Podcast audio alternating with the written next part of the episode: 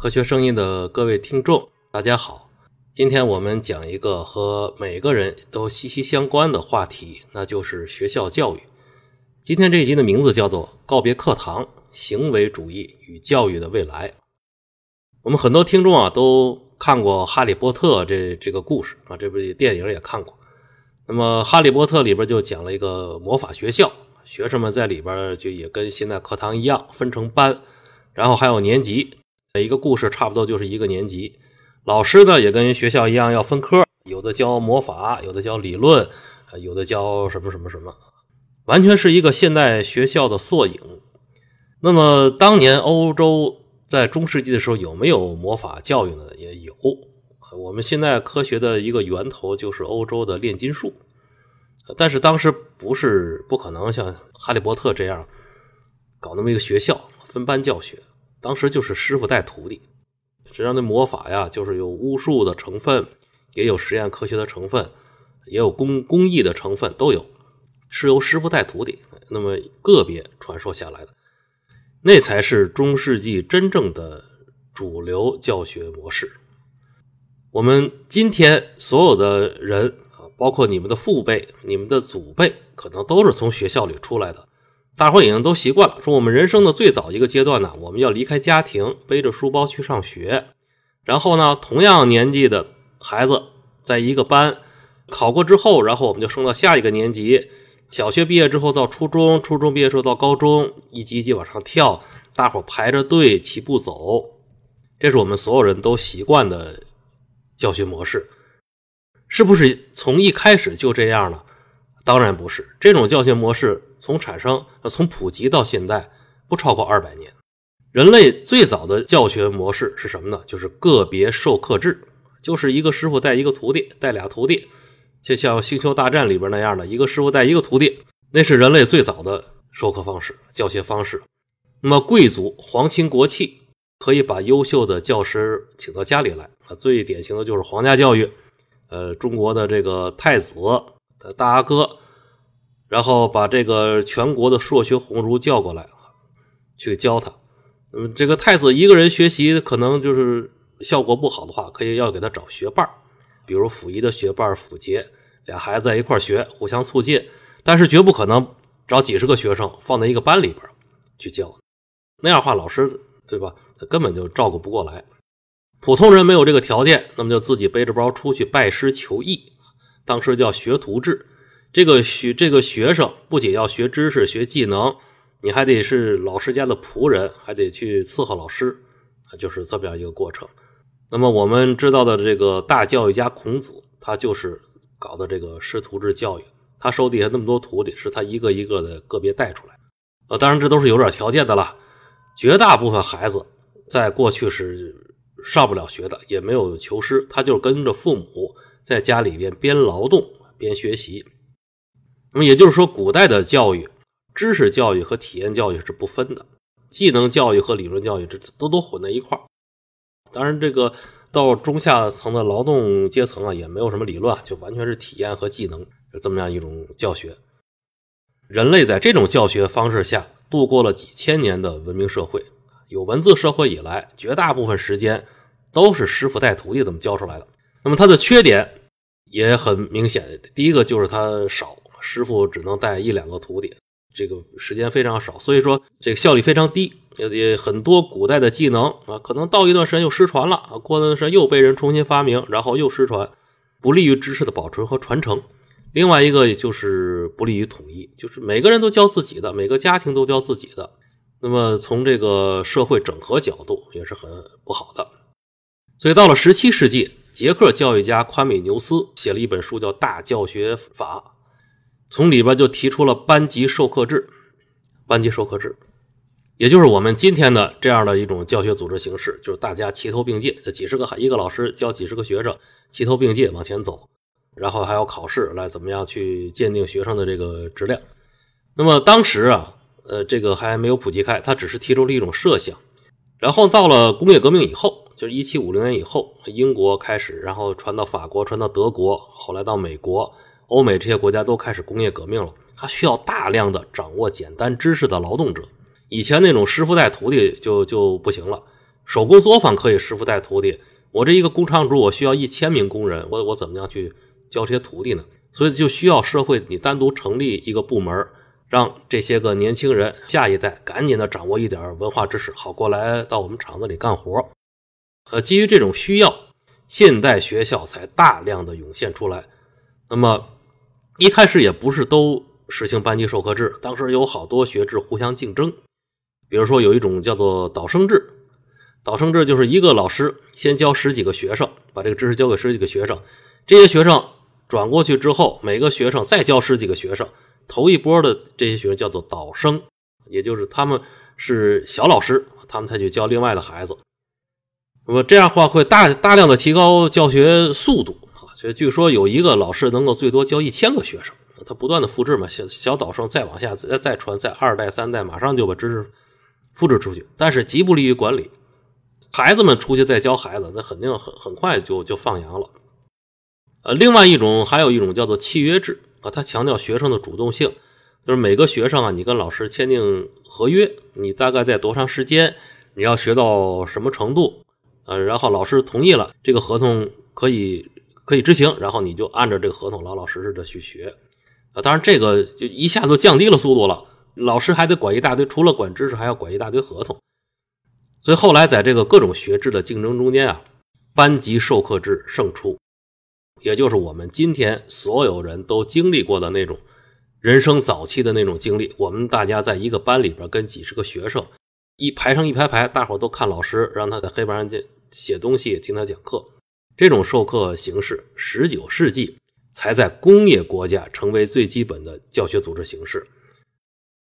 那么，一九零五年以后，中国废科举兴西学，然后也成为我们中国的基本的教学组织形式。这种班级授课是当年为什么它能够成功，取决于这么几个条件。第一个呢，就是当时知识啊，其实很简单，也教不了多少知识。那个时候人们普遍来讲，就是小学毕业就算知识分子了。现在我们去看当年的很多名人，比如说文学家狄更斯、发明家爱迪生，你查他们的初始学历啊，都是小学毕业。那个时候人们就就上到这就差不多了，老师就是家长也认为就差不多了。然后当时书本纸张仍然是很昂贵的，印不了那么多书，也没有那么多这个辅导材料等等，当然更没有电话教学了，那是完全不存在的。所以说，当时老师作为一个知识载体是非常重要的，很多东西是在老师肚子里的，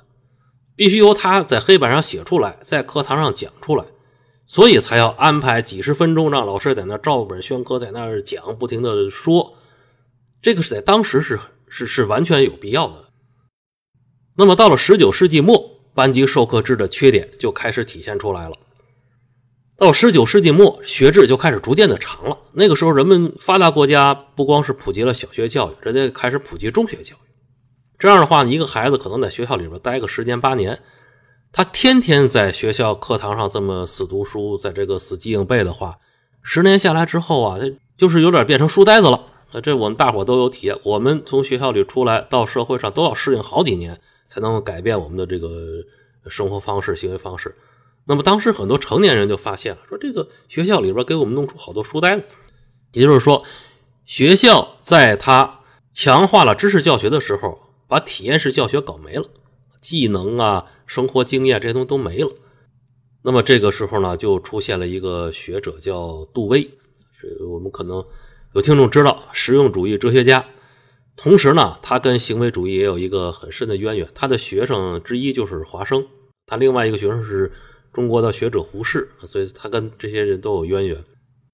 他就强调啊，就是一个是传统教学班级授课制，学生一点都不主动，很多人都没有学习兴趣。第二个就是说，你教那么多知识干什么呀？将来出来之后，大部分人学生也不当科学家，也不搞科研。你教那么多高深的知识没有用，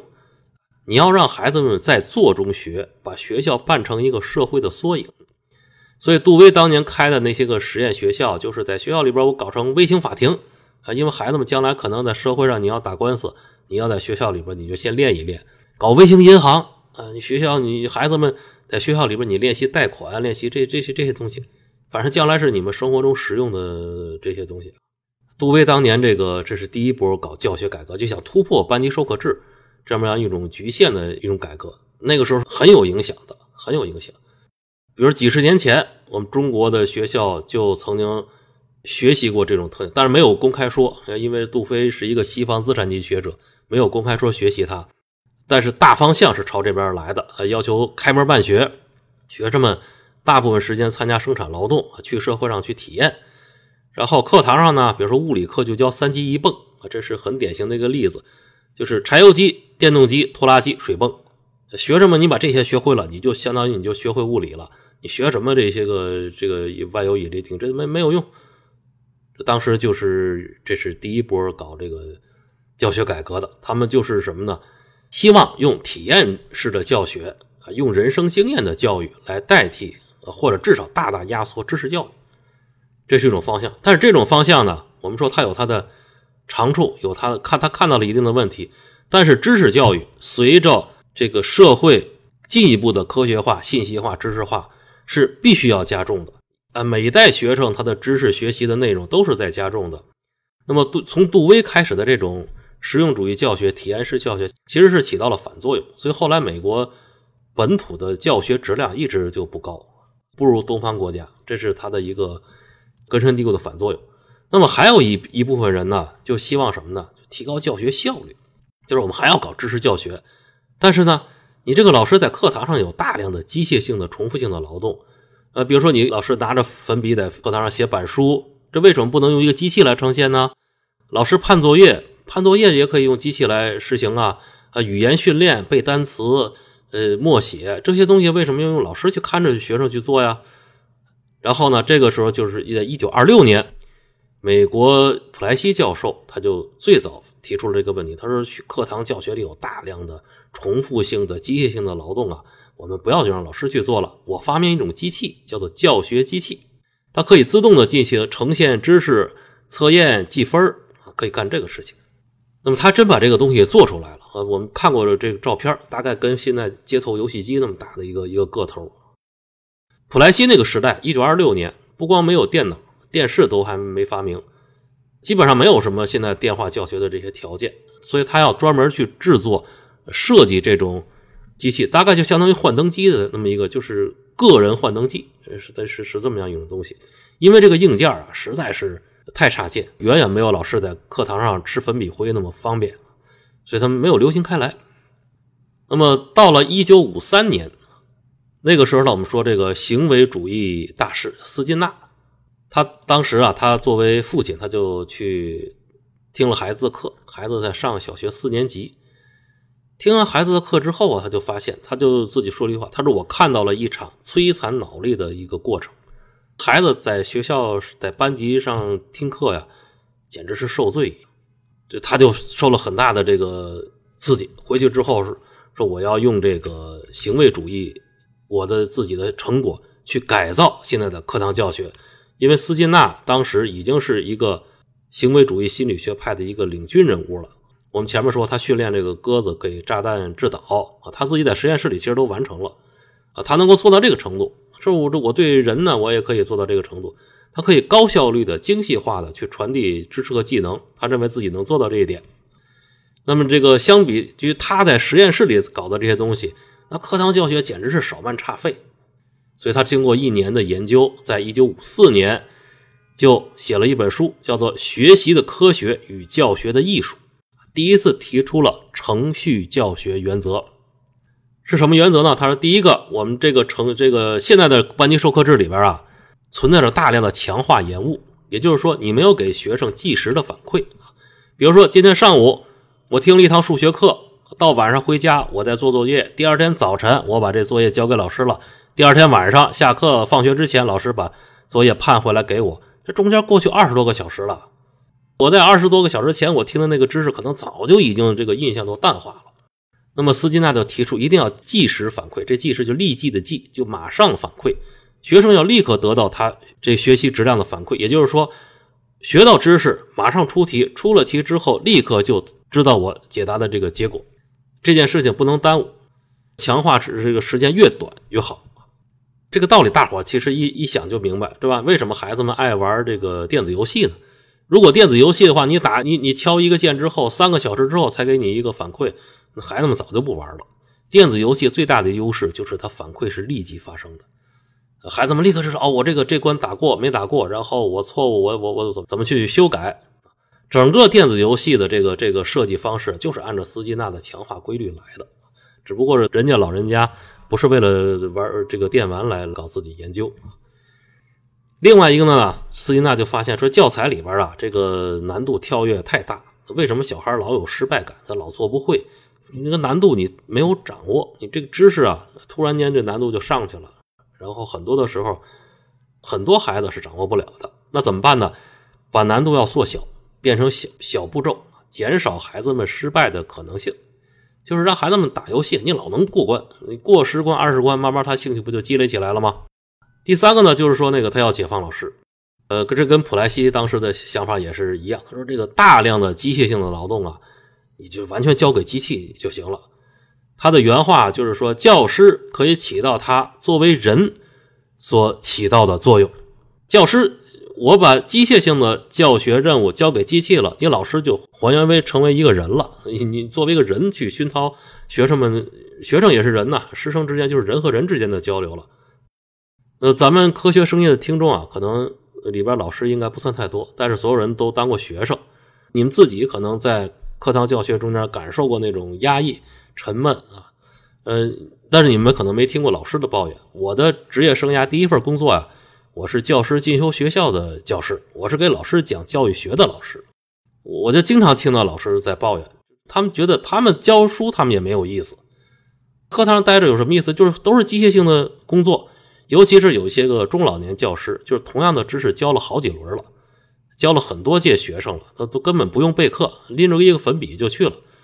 他觉得就是自己完全被束缚在一种机械性的、没有创造性的一个工作中间。那么斯金纳呢，也希望就是干脆以后学生们每个人抱着一个机器去学，把老师解放出来。但是斯金纳当时啊，就是他提出了这个程序教学的软件，也就是他的基本原则，他自己没有去去深化做这个事，尤其是他没有造出机这个机器来，他没有造出新一波的机器来。那么最早的时候呢，这个原则刚被提出来之后，立刻就被美国军方发现了，军方认为这个东西啊适合做军事训练。呃，因为军事训练内容其实是很简单的，呃，整个来讲它没有多少技能，但是它需要反复强化、反复练，这样的内容最适合斯金纳的这提出的这些原则，就是即时强化啊，然后小步骤等等。然后呢，就是语言类教学，英语教学或者第二语言的教学。语言类教学不是语文教学，语文教学是我们要阅读理解，我们要写作文，这是非常个性化的一个操作。语言教学就是你怎么样写记单词，怎么样掌握语法，是非常机械化的东西。说我们可能以前头疼的，更多的不是写作文，更多的不是看看小说，更多的是我们学习字词。这些东西呢，就是率先越是教学里边机械性程度大的，越是先去运用了这个程序教学。但是当时啊，我们一听程序教学这个词啊，我们立刻就想到计算机啊，不可能，为什么呢？五十年代计算机还都用电子管呢，根本就不可能用到学校里，都是大型机、巨型机。所以当时这个最早的这个程序教学的硬件呢，还是书。等于斯金纳提完这个原则之后，他发明不出机器来，没有机器可以实现这个原则，他当时还要还要印书，就把普通教材变成了程序教材。这程序教材上面什么有把一页纸插插起来、别起来、叠起来，让这个答案先不显示，你先读，读完之后你怎么做，然后反正很很复杂，搞得很繁琐。呃，后来有一些个程序教材上还把这个答案，呃，就比如说 A、B、C、D 选项，把其中用那个化学试剂先涂上。呃，如果是那个选择正确的话，一涂呢，这个正确的答案又显示不同的颜色，等等，反正用了一些个现在我们看来非常笨拙的一些个手段来实现这个原则啊。当然，这个肯定是不行了。如果这样的话呢，那个那学生还不如就看以前的课本，就就跟着以前那个老师在课堂上学。呃，所以后来人们又开始想把电脑引入程序教学，因为那个时候电脑计算机就不断的在在增长。那么下一节。我再继续这个话题来讲一讲行为主义教育学啊，成行为主义行为科学能不能把我们的下一代从课堂里面带出来？这是一个长远的一个愿景。